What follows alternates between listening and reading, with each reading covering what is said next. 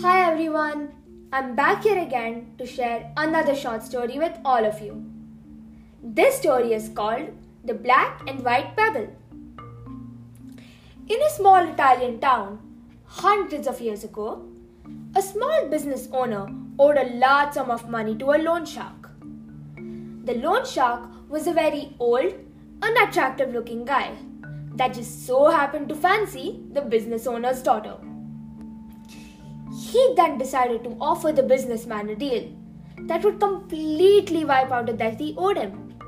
However, the catch was that he would only wipe out the debt if he could marry the businessman's daughter. Needless to say, this proposal was met with a look of disgust. The loan shark then said that he would place two pebbles into a bag, one white and one black. The daughter would then have to reach into the bag and pick out a pebble. If it was black, the debt would have been wiped, but the loan shark would marry her. If it was white, the debt would have been wiped, but the daughter wouldn't have to marry the loan shark. Standing on a path in the businessman's garden, the loan shark bent over and picked up two pebbles. While he was picking them, the daughter noticed that he picked two black pebbles and placed them both into the bag. He then asked the daughter to reach into the bag and pick one.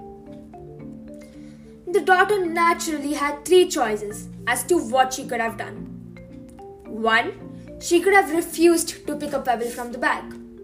Number two, she could have taken both pebbles out of the bag and have exposed the loan shark for cheating. Or three, she could have picked a pebble from the bag, fully knowing that it was black, and sacrificed herself for her father's freedom. She drew out a pebble from the bag, and before looking at it, she accidentally dropped it into the midst of the other pebbles. She said to the loan shark, Oh, how clumsy of me! Never mind, if you look into the bag for the one that is left, you will be able to tell which pebble I picked. The pebble left in the bag was obviously black, and seeing as the loan shark didn't want to be exposed, he had to play along as if the pebble the daughter picked was white and clear her father's death.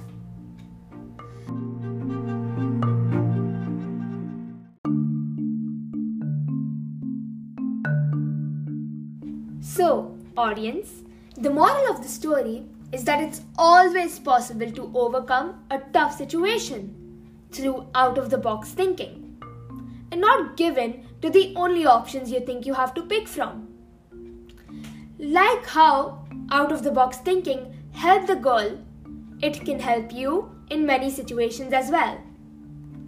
So, I hope you gathered something from my story and see you in the next podcast. Bye.